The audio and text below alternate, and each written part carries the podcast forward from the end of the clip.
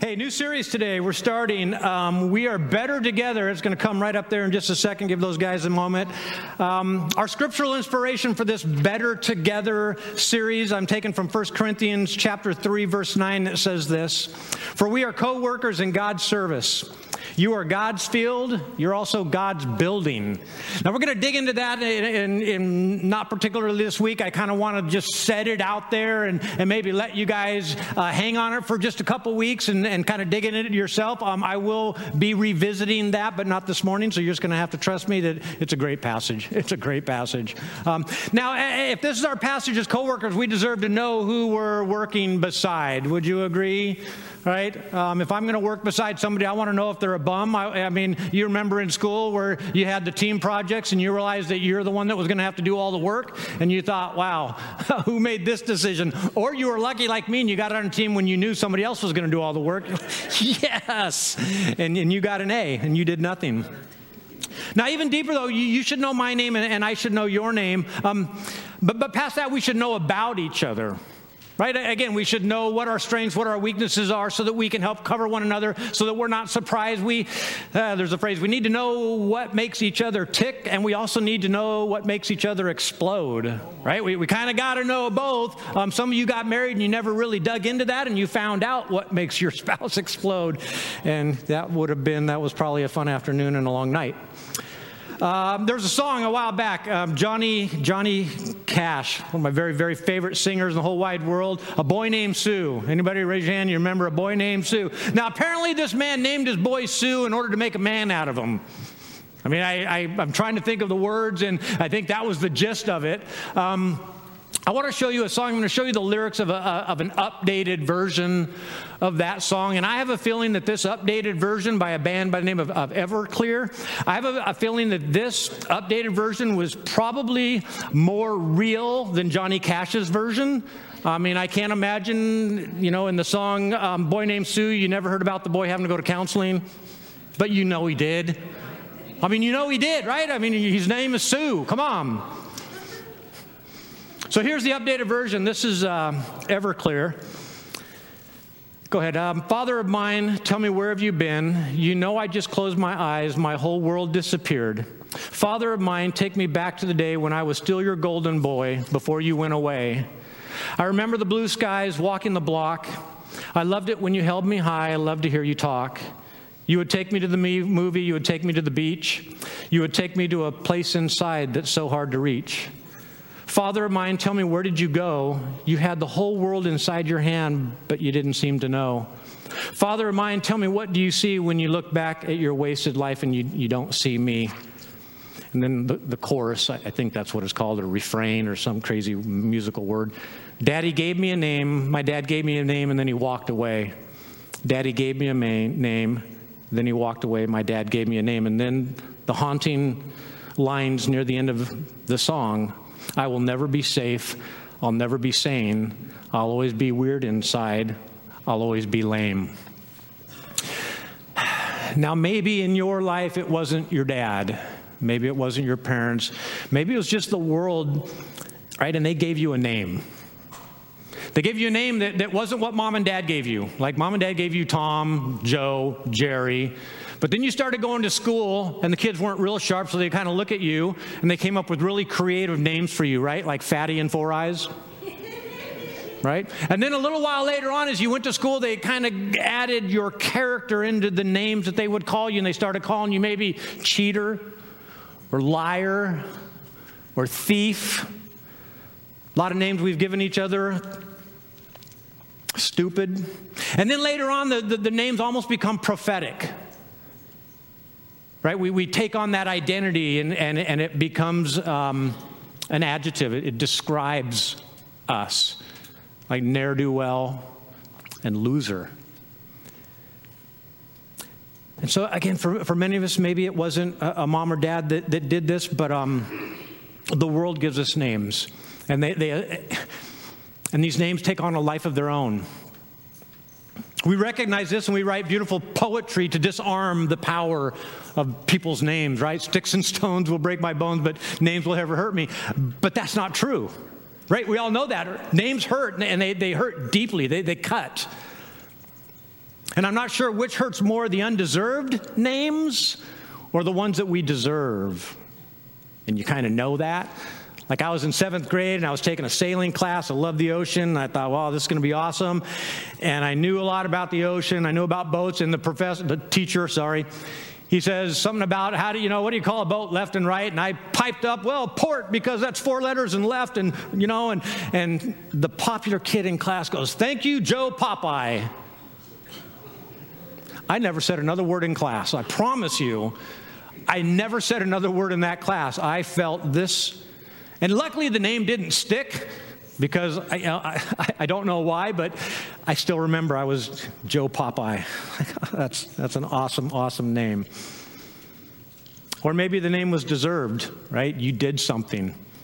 Maybe it was in first grade and you and they were still talking about it in ninth grade. Oh, that's the kid that wet himself. he's the he's the bedwetter. He's the he's this, he's that, and, and these names, and they they do, they shape us. They shape us. We, we begin to take on that identity almost. Um, that name sticks. And it's how people will view you and how you'll view yourself, unless somebody, and until somebody can intervene and change your name. You remember school prophecies? Right, you remember these? I, I, I checked this out. I, I went back, my wife and I, yesterday, looking through the senior prophecies of my senior year and you know looking at all that stuff and it, it was just silly. Um, but, but, but you got to understand these weren't really necessarily prophecies right? They were basically um, based on what has transpired so far based on what we've seen in these people's lives so far um, this person will most likely succeed, and this person will least likely succeed. And we didn't have that other one, but, but you kind of got the idea that if you weren't on the yearbook and you weren't on the favorites page, you were a least likely. You just, you just kind of knew it. It's like, wow, it would have been nice to be a most likely to be, you know, right, right up there, and your picture's taken with another beautiful person, and mm,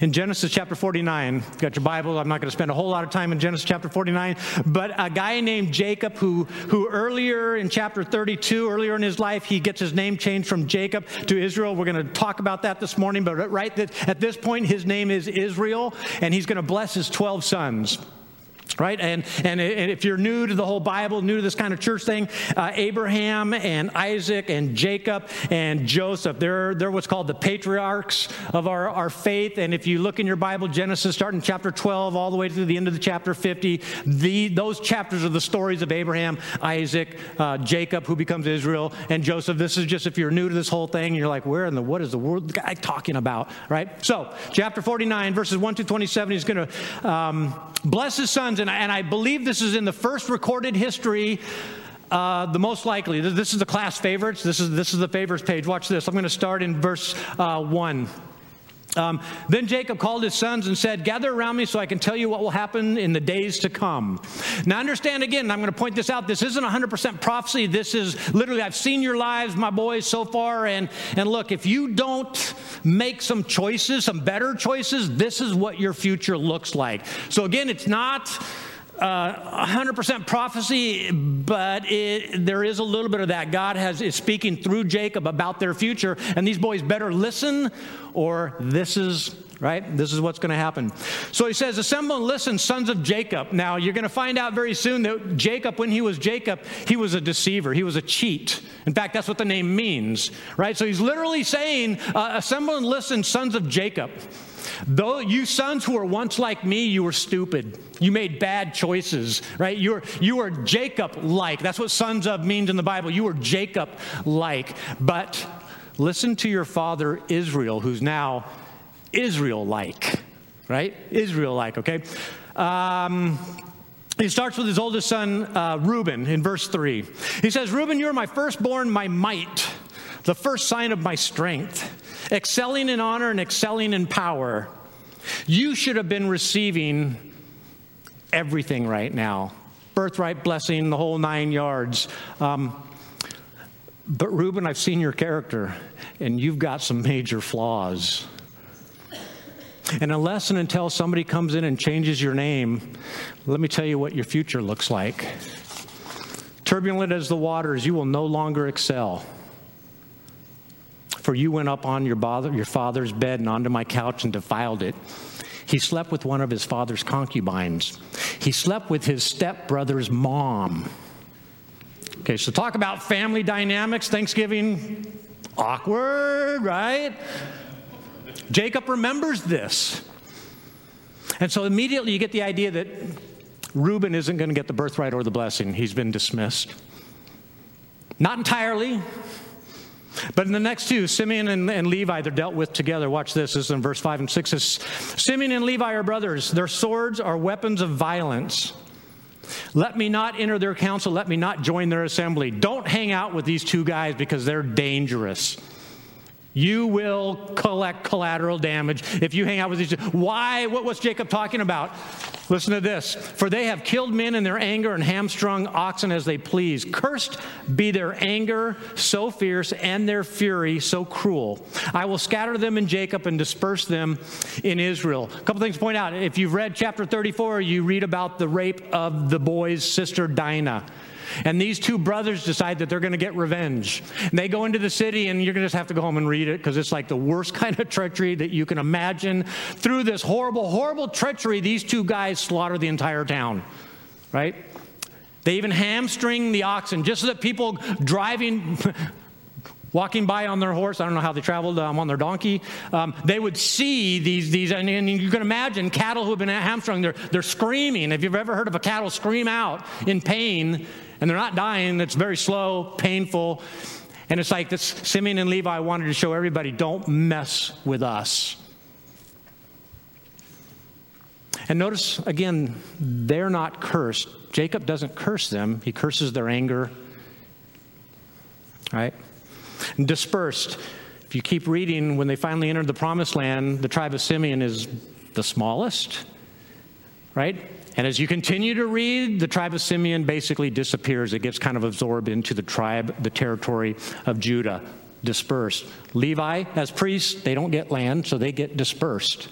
But here's, here's the killer thing again. Again, it's not strictly policy. If you read about Zebulon, it says that his territory will touch the sea. Well, it never did. So the, again, these, these aren't 100% this is what will happen to you guys, but this is what it looks like is going to happen to you guys. And even Levi, Levi must have listened. I, I, I don't know, because you know what happens eventually with Levi. He turns his sword over to God right? The, the, the, the uh, Moses is up on the mountain and he takes too long, and the people kind of freak out and they, they, they build a, out of all their gold and silver, they construct this, this big old bull, which was a, a god from Egypt that they were used to. And they began to worship him, and God came down and got so mad, he sent somebody through the tribe and to kill those who weren't doing what they were supposed to be doing. And the Levites are the ones that went through the crowd and they killed a lot of their brethren. And so God said, You have obeyed me. You have used your sword for me, not for revenge for yourself. And he elevates them but they're still dispersed. Now, here's the point two points for two different groups of people here this morning. First group of people, the most likely, you kind of know who you are. Your status means nothing to God, but God can change that. Right? A lot of you, I, am going to use some words here, a lot of you are going to be uncomfortable with this. WASP, right? We got a room full of white Anglo Saxon males here. White Anglo Saxon Protestants, excuse me. Maybe you've taken on the title and you see yourself as business owner, CEO, CFO, well insured, two or three car garage. That, that's kind of your, that's kind of maybe even not your name, but, but you kind of like that. And you, and you see yourself as, yeah, I'm the one that has the three car garage and the, and, the, and, the, and that. And I'm, I'm, i want to suggest to you this morning if you hand over your status to God and He gives you a new name, um, will you be comfortable with that? Will you be more comfortable or will you resist the title slave once you've been CEO? How hard will that be? Now, understand that. God understands that. But He can change it. And to a second group of folks here this morning, to the least likely, and again, you know who you are. Your character means everything, but God can change that too. If you hand over your character to God and let Him give you a new name, maybe like victorious or overcomer, instead of the names that the world gave you when you were little, when you weren't victorious.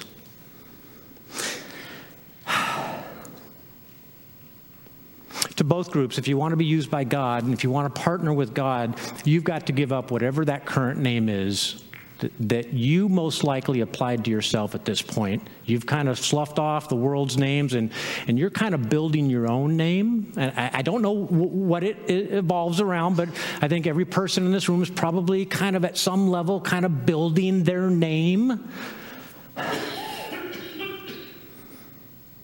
But you have to give up that name and let Him give you a new name of His choosing.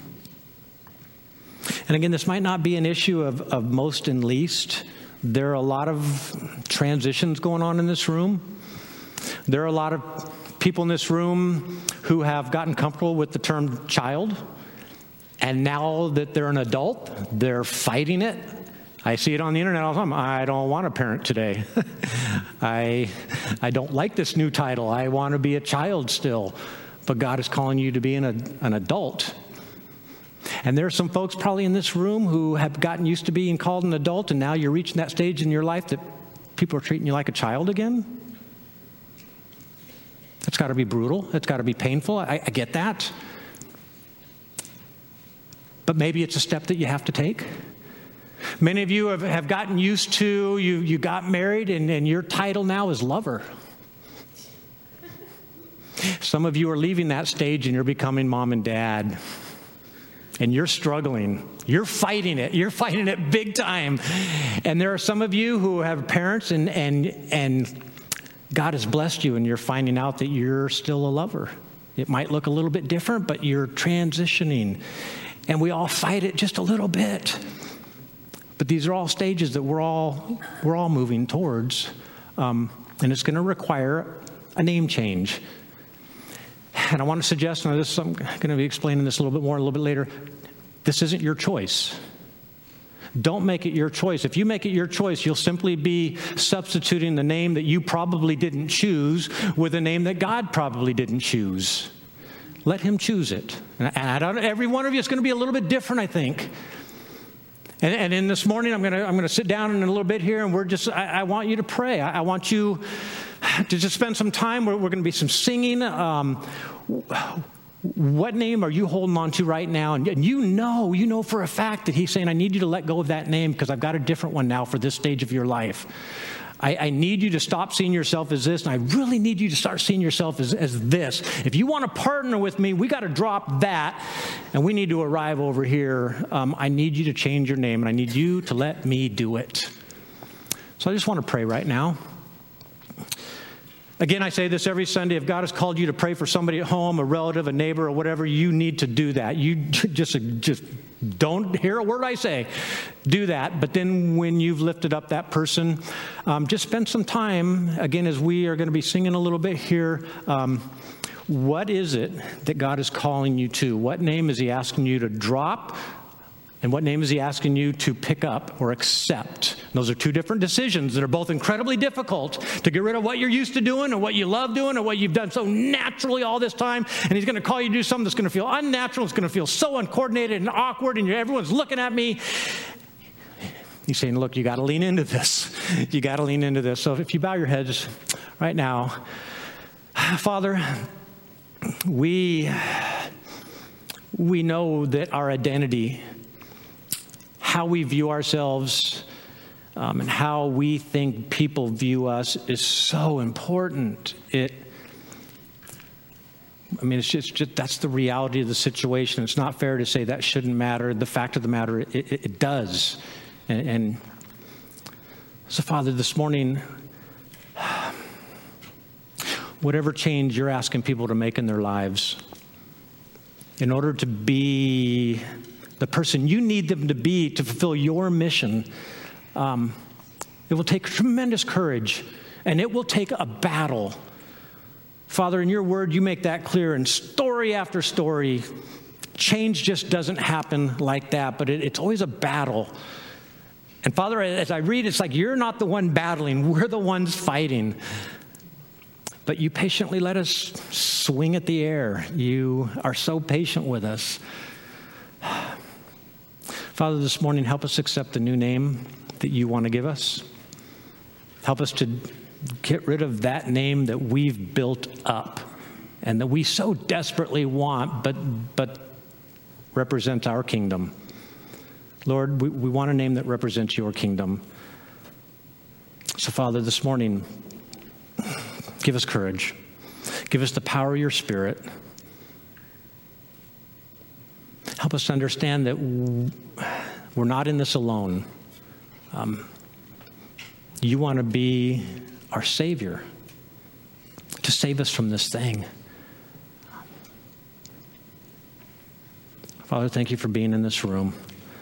Thank you for loving us, giving us grace, giving us mercy, telling us the truth. Um, Lord, give us courage to accept that truth. Thank you, Father. In your son's name I pray. Amen. Well, what would you like to change about yourself this morning? I mean, you had to have been thinking about that as I was yabbering on and on. What would you like to see changed about yourself? Maybe an attitude, a habit, the way you look, a weakness. We all want to make some kind of change somewhere in our lives. So we go to seminars, we listen to tapes, we go to the church library, we, you know, we, we look at all these ways, these, these these what's that can, that, can try to, to help us out. Um, and maybe we change for a while, but it doesn't last. Why? I think there are several issues. Probably the most important was is, is we look for what's, what will change us, what will help us. Um, what usually don't do it, a who is the one. A who is the one we need to. And then the second issue is it, it involves the, the who. Um, we're asking the, the, wrong question, I think. Um, it's not what would you like to change. I think the better question is what would God like to see changed in you? What name does He want to give you? Again, if you exchange just one, all right, you're giving away a name that you probably didn't choose, and you're going to accept a name that God probably didn't choose. Um, so this time, let's let God choose it. I know it's a big challenge. And my guess is here, here's the key. Um, this won't be the only time, so it's not like you can't make that decision again. My guess is everything I'm going to explain to you this morning is going to happen over and over and over and over and over again because that's the way God works for you. He's going to, one layer at a time, He's going to work with you. He's not going to fix your whole life. You're going to go, ah. No, let's, let's tackle one thing at a time, one, one little thing at a time. In his letter to the church at Ephesus, Paul explains our dilemma. All right, this is in Ephesus chapter, Ephesians chapter 4. It's to the church at Ephesus, uh, verses 22 and 23. It says this You were taught with regard to your former way of life. You notice what I highlighted there? Just kind of keep your head on that.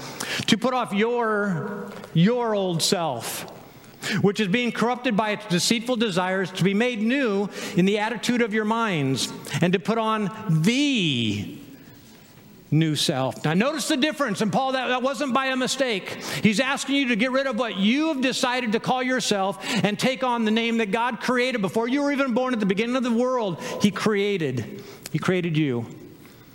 And He's given you the name that He wants you to have. Created to be like God, created by God to be like God in true righteousness and holiness. But here's the catch. All of this sounds like it's just going to happen, right? All these old patterns of behavior. You're just going to, you know, whip off your dirty old stinky trousers and, and whip on a nice three piece wool blend suit. And those of you who that happened like that, would you raise your hand? Now, now listen, I expected maybe a couple of you to raise your hand because I know stories like this where God healed people, boom, Bam, it was done. But what I understand and what I experience as I talk to people is that's the rare exception. Um, for most of us, it's just a long, drag out battle with God, right? He wants to do something, and we're like, no, think of something better. Right now, it's okay to think that because that's what Christ asked his Father on the night he was crucified. He said, especially read this in, in, in Mark, in, in the Gospel of Mark, it's so um, emotion filled. I mean, literally, he cries out, Lord, I don't want to do this. If this cup can pass from me, come on, Dad, think of something better, right? But if this is the thing that's going to work, I, I submit. I'm gonna, I will accept that name, Savior, which means I got to die for people. I'll accept that new name. But I'll tell you right now, again, it's probably going to be a knock-down, no holds barred fight with God. It's not going to be a simple thing. You will fight it. Maybe you're fighting it right now. You're fighting it because it goes against everything that you naturally want to do. You've gotten so used to dealing with your world in certain ways, and He's asking you to do it in a radically different way, and it's going to be, it, it'll feel so radically unnatural, and it will feel wrong. And you'll say to the Lord, God, look, God, I mean, it feels so natural the way we're doing it here. And He's going to say, No, no, no, no, no. I know it's natural because that's your sinful nature. I, I want to give you a new nature, I want to give you a new self. Again, He clearly indicates it's going to be a battle. It's going to be a painful battle and there will be losses. And so that's the part that we don't like. Like we're comfortable with where we are right now. I know all of my negatives, I know all my positives, and I've learned to live with them. And God is calling you to go into a territory that's going to be all unknowns. And you're going to go, No, I don't want to go there. I want to go where I'm comfortable. Don't you want me to be comfortable, God? And He's responding, No, I want you to be holy. And that's going to take some uncomfortableness. So I'm going to show you that process today. And it's going to kind of be like a, a pre-op operation. How many of you guys, you, yeah, don't raise your hand. I know it's going to be a lot of you. I've, I've been pre-op. I think I've had 13 pre-op operation discussions with the doctor and it always goes kind of like this. Well, Jerry, here's, here's your problem. Um, here's what we're going to try to do to fix it. Here's what you're going to feel like tomorrow and the day after and for about a week or two. But Jerry, listen to me. If you go to your therapy and you do everything right, at the very end of this whole process, you're going to come out wholer than you were before. You're, you're going to come out a, a, lot better off. But again, this whole process, it's going to sting. I, I, promise you. And I'm here to tell you surgeries, if you've ever been to surgeries, yeah, it's kind of cool. Take the drugs. I go, oh. and then two days later, you're like, take me now, Lord. I'm ready to go. For real. I heard some amens. I don't ever hear the amens when I talk about Jesus, but I hear the amen when I talk about pain. Okay, okay, okay, okay. Uh, this morning, the story of Jacob and Israel, one guy with two names, right? And it's going to be a, a wrestling match. What you're going to witness this morning is a wrestling match, but it's really kind of a process that God uses. I mean, if you look through God's word, you see this process over and over again. And more than likely, as I explain the process, you're going to look at your life and go, whoa, it wasn't just me. People have been doing this for thousands and thousands of years. I thought God was just mad at me. He's not. He, he wants to make you holy. And it's going to feel like you don't like me anymore, God. Know how your kid ever says that to you? You don't love me, mommy. Go to your room. Up to this point in Jacob's life, he's been a deceiver. He's been a cheater. His name literally means deceiver. He's cheated his brother out of birthright, blessing, the whole nine yards. And he's been out of the promised land because he had to go get a wife. And now he's coming back into the promised land with his wife. And he's grown very, very wealthy, quite frankly, through a lot of a little bit of deception, a little bit of trickery. Um, he's come back in and he has to cross through Esau's land to get into the promised land. You understand what he's feeling right now. He hasn't seen Esau since he stole everything from Esau. And in fact, his mom and dad said, Jacob, you need to leave town. Right? And that's when he got sent off, go back to the homeland, find a wife, do something, but if you hang around here, your brother's going to kill you. So he sends messengers to his brother Basically, he says, I'm rich now, so don't worry, I'm not going to steal anything. kind of what he says here, right? And the response is this in verse 6 says, When the messengers returned to Jacob, they said, We went to see your brother Esau, and now he's coming to meet you with 400 men. Jacob's, bummer. I'm sure he responded with more than that, but the Bible says, in great fear and distress, I think the Bible writers were just nicely saying what Jacob really said at that moment. I, I don't know. Um, so he divides his huge camp into two, thinking like, you know, I'm, I'm a goner, and if I'm a goner, um, at least half of my what I've gathered, at least half of us will survive. So he, he splits them up with the idea that as Esau is attacking one group, the other group's going to run off. That's his plan, right? And then he and then he prays. Then he prays. And it's a great prayer. It's the first recorded prayer in, in the Bible, heartfelt, but you get the feeling right away that the real battle wasn't the prayer. Right? The real battle was going to be how would Jacob respond to God's answer? How would God respond to Jacob's prayer? And then how would Jacob respond to the way God responded to that prayer? That's where the real battle was going to be. I mean, it's very easy to get down on your knees and ask God for stuff. Yeah, I do that a lot.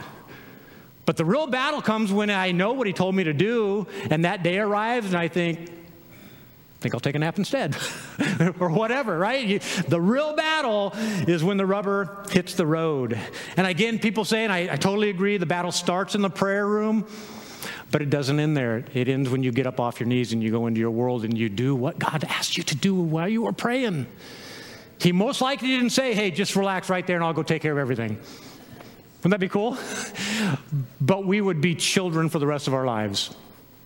So, yeah, God's pretty good. So he prays, he prays, he prays, he prays, and and then how does he how how does he feel at the end of his prayer? Well, we find out immediately.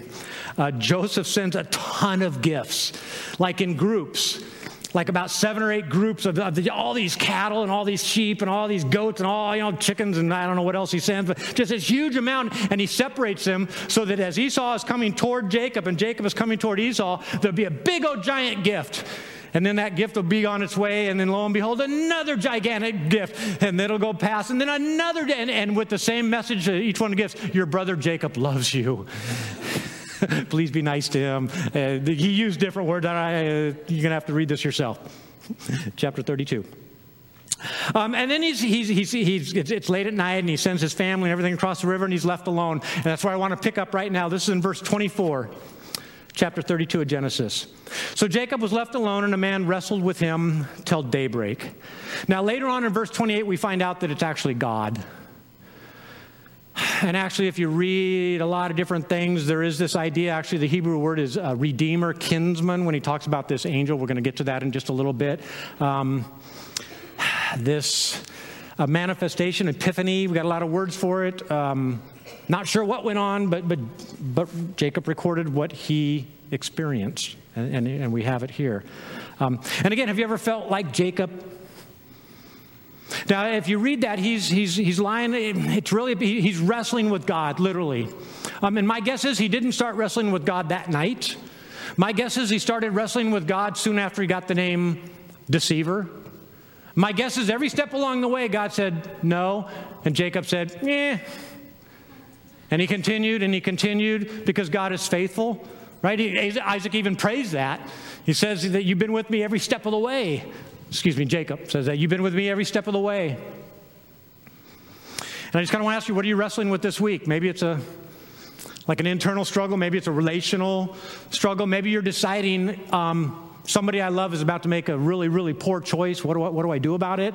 And God's leading you one way, and you're going, no, that's just going to make everybody mad. And, and, I don't know, I don't know what it is. You, I, th- I think everybody in this room, they've, they've got whatever it is, and, and you lose sleep over it right? You didn't just think of it that night. It's been bugging you for a long time, and, and it visits you at night, and you lay awake at night, and you wonder if you're keeping your spouse awake. And this is Jacob.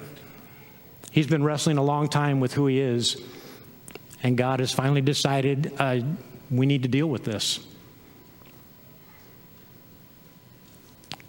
The point is this God uses a crisis as part of the process. He has to because we're so thick headed, right? He's probably been telling you all whatever it is that you're wrestling with so many times, and my guess is it's going to come to it's going to come to a head. He wants to see you made holy and something's going to happen more than likely. And my guess is he's not going to have to make it happen. You're going to bring it on through your own choices. This is what Jacob did.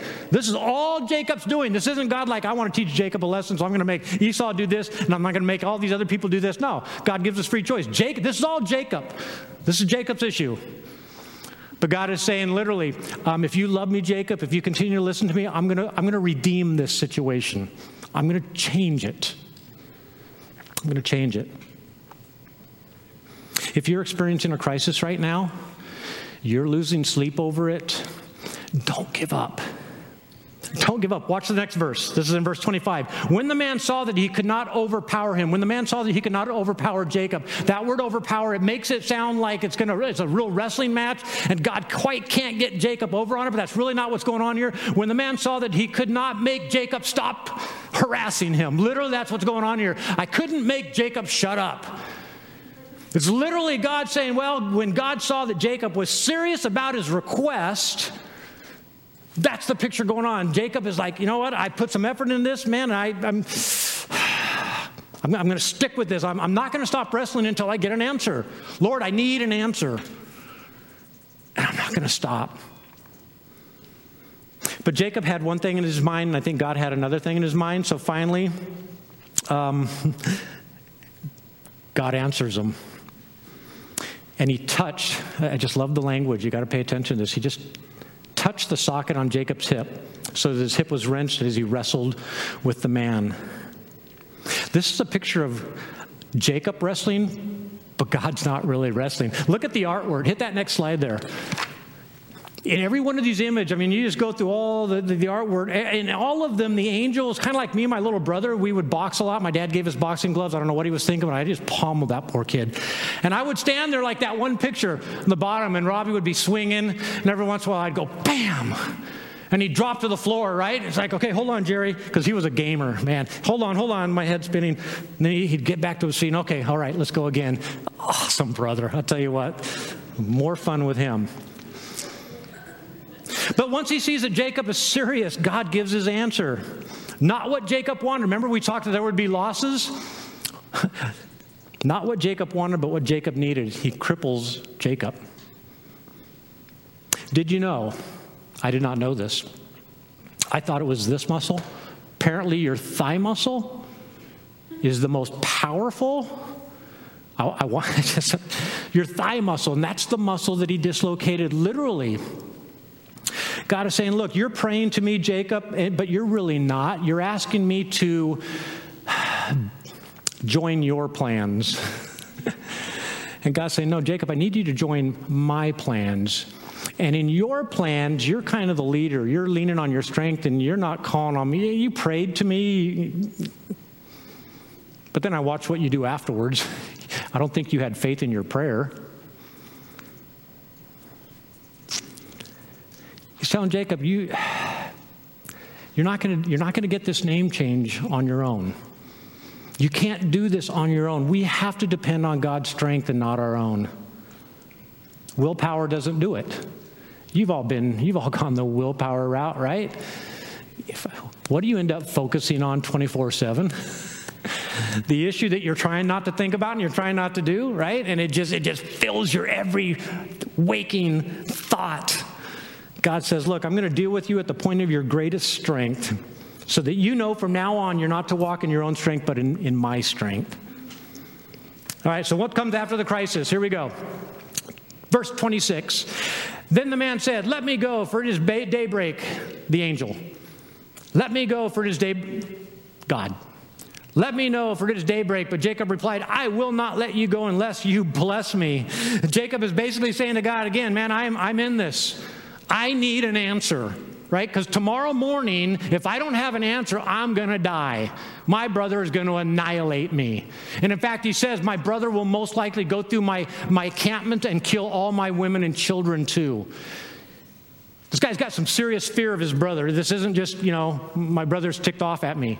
Like, my brother's really, really, really, really angry. Some of you You've put a lot of time into marriages. You've put a lot of time and effort into your, these relationships, your children, and something happens, and you've been praying and you've been praying and you've been praying and you've been praying, and I'm sure you're thinking, at what point do I stop? Um, this is a story not about if you pray hard enough, hard enough, then God will have to give you what you're asking. That's not what this is about. What it's about is God wondering, are you really committed? Do you really? Well, or is this just a passing, just a passing whim? Right? Where's the commitment? In fact, a lot of times he doesn't solve our problems right away. He waits. He's trying to find out, do we really want it? I know I've asked for a lot of stuff, and by morning, if I don't have it, I it just I don't want it anymore.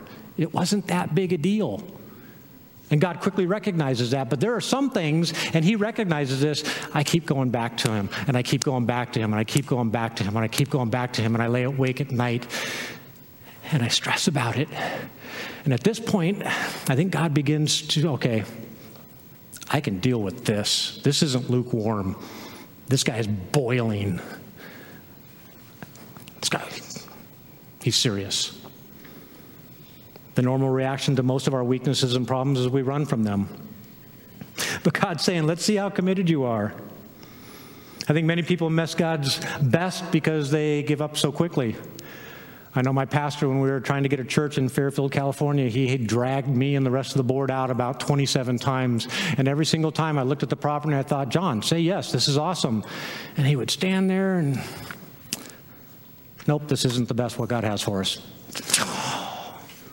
I would be so upset. I would go home and I would tell Diane, man, he's just being stubborn. I think he's being unrealistic. Wait till you see the property that he finally got. If you got to go down to Southern Cal- uh, Northern California and see this property, you would go, okay, I will pray like John from now on. Because John prayed and John prayed and John prayed, and God, John got what God wanted, gave him the best. You don't know anything about that story, so I'll just stop talking about it.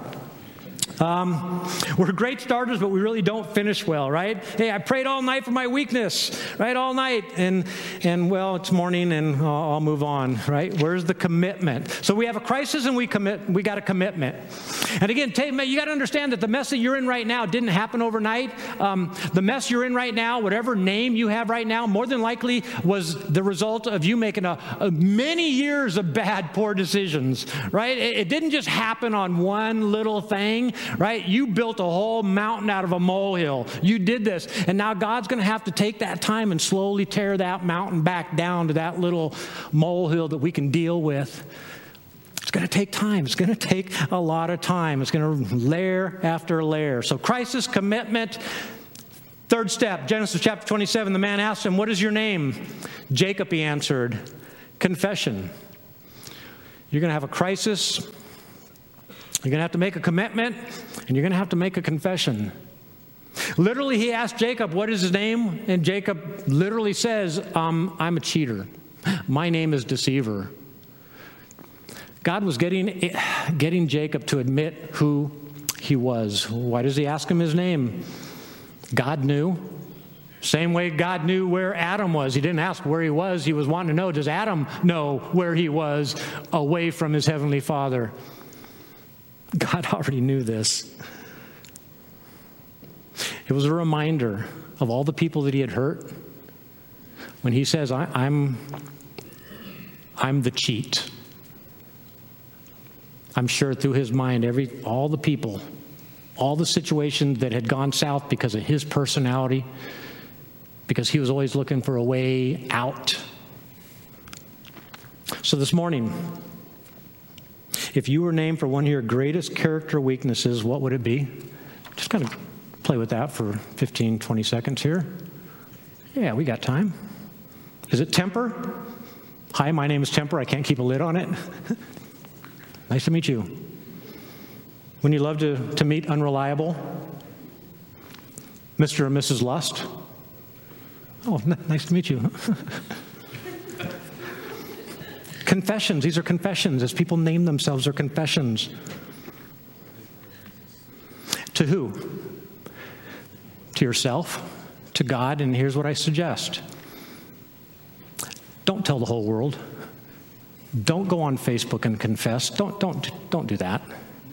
Find a trusted friend, somebody you know, somebody who has a right to speak back into your life. Be very careful because this is a situation that could go south very quickly if you just blab and, hey, here's my issue, and pretty soon you're reading it on Facebook and you didn't post anything. That's the way it works. Admit it to yourself, admit it to God, and find somebody you know and trust that's faithful and trustworthy. The fact of the matter is, God will not work on your problem until you admit you have one. And to change, we've got to make, stop making excuses, blaming other people, passing the buck. And it's humbling. It's humbling to admit that you've got weaknesses. And that's a good thing because God resists the proud, but He gives grace to the what? The humble. Grace is the power to change. And we, we sang that song, and as we're singing it, I'm just like, ah, oh, yes. Grace is the power to, if you want to change, then you've got to have some grace because you're not going to be able to do it yourself. And if you want grace, you got to be humble. And how do you be humble? Admit your weaknesses. Let somebody know about them. Let yourself know about them. Stand in front of a mirror. Jacob. Last part of the process, cooperation. Verse 28, 29 says this Then the man said, Your name will no longer be Jacob, but Israel because you have struggled with God and, have, and with humans and have overcome. Israel, kind of eh, several different words that we we bring a perseverer, a, a one who strives after God, one who doesn't quit, right? That's the name. So he went from deceiver to one who strives after God and he doesn't quit, he perseveres. The moment Jacob begins admitting who, what he was and he began to cooperate with God, he began to change, and God gave him a new name to mark the occasion. And then in verse 29, it says, Jacob said, Please tell me your name. The angel replied, Why do you ask my name? So basically, Jacob's asking something. The angel doesn't answer him. I don't know if he doesn't want him to get a big head. Hey, you wrestled with God and you won. Jacob, it's like he's going to go on Facebook, I wrestled with God and I won. I don't know what the issue was, but he doesn't get an answer. But what we see is he blessed him there.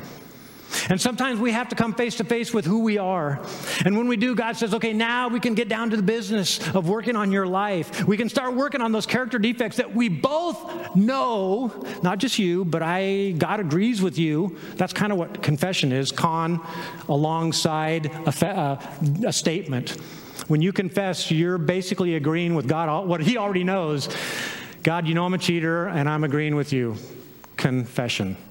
You're just agreeing with God. You're not blabbing everything to the world. That's not confession. Don't get confused. Confession is simply agreeing with God who you are. Jacob makes a request, which is denied, but bottom line, God says to Jacob, I'm going to bless you. You strived.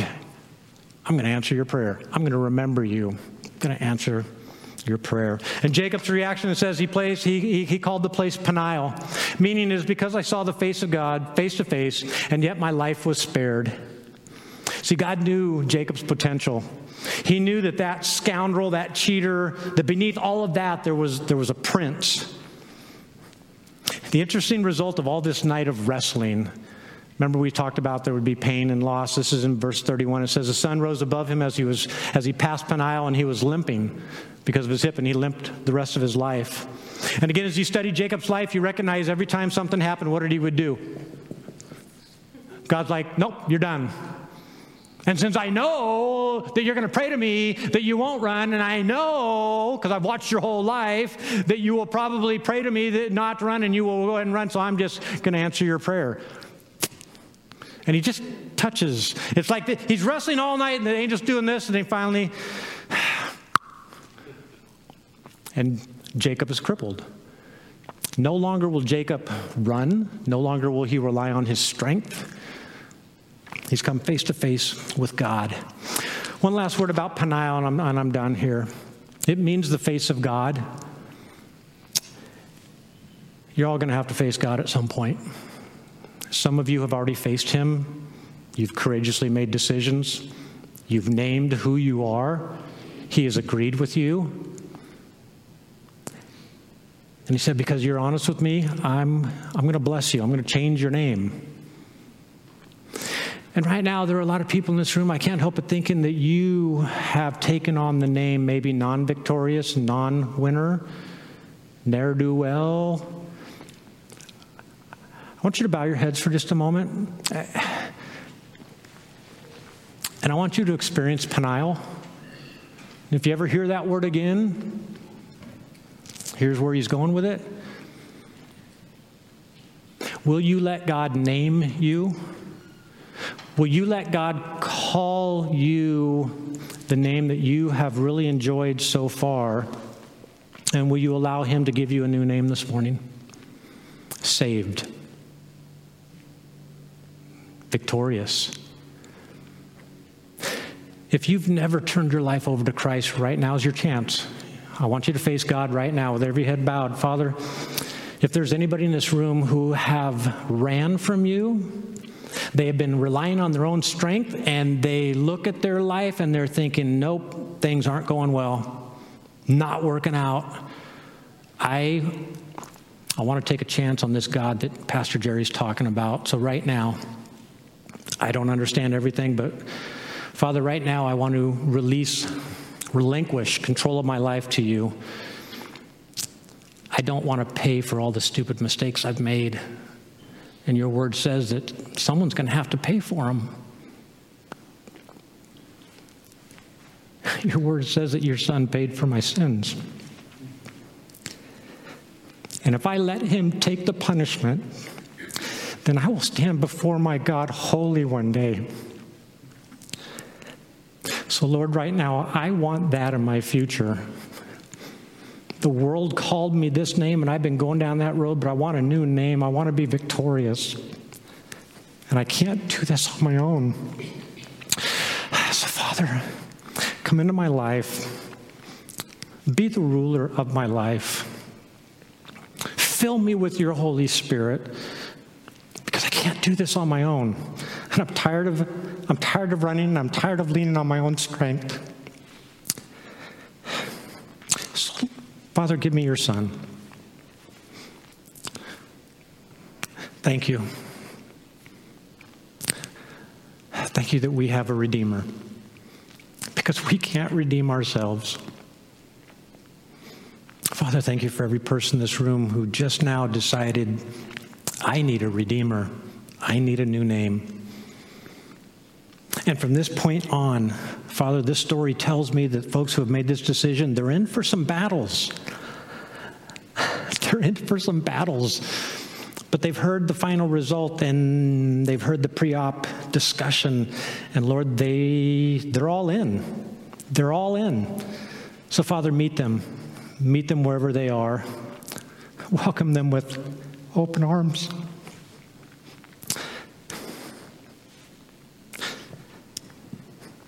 Thank you, Father, that this, this reconciliation every Sunday morning is happening all over the world, and even in this little place, Richland, Richland, Washington.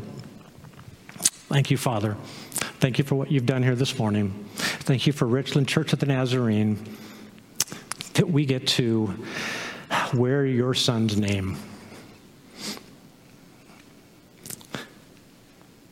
Father, help us to accept that name and to be proud of it. In his holy name we pray. Amen. I want to close with a prayer from Scripture. This is, we started with Israel, an old man. We went back to when he's a young man. Now we're going to go back to the day he dies. This is his prayer. He's praying over two of Joseph's sons, they're his grandsons. He's adopting these two boys. These two boys were born in Egypt. They were born of an Egyptian mom, who we understand was probably a Semite. Hyksos, people that controlled Egypt at the time, were actually related to the Hebrew people. Um, but these two boys, they would never have gotten the inheritance because they weren't one of the 12. But Jacob, Israel, prays this prayer and I think this is a prayer for every person in this room. Listen to this. May the God before whom my fathers Abraham and Isaac walked faithfully, the God who has been my shepherd all my life and to this day, the angel who has delivered me from all harm, and again, there's a lot of debate about that angel. Was it a manifestation, an epiphany of pre existent Jesus? I mean, there's a lot of stuff going on there. We're just going to call it the angel. May he bless these boys. May they be called by my name. And that's huge. May they be called perseverers.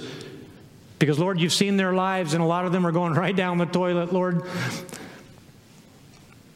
give them the courage to persevere. Don't let them give up. Don't let them give up. May they be called by my name and the names of my fathers, Abraham and Isaac, and may they increase greatly on the earth. This is what happens when you let God change your name. You get an inheritance that you didn't deserve, but He desperately wants to give you. Father, thank you for this day. Thank you for your word. Thank you for these, these crazy stories in your word. This, what happened to these people and how you responded gives us so much hope. It gives us, it gives us a future. Father, thank you for giving us a new name. Thank you that the world's name didn't stick, but that in your name we are victorious. Thank you, Father, for every person in the room that made that decision today to be called victorious. May they be proud to be named, to be called by his name. Thank you, Father. In your son's name I pray. Amen. Folks, have a wonderful week. Thank you for being here so much.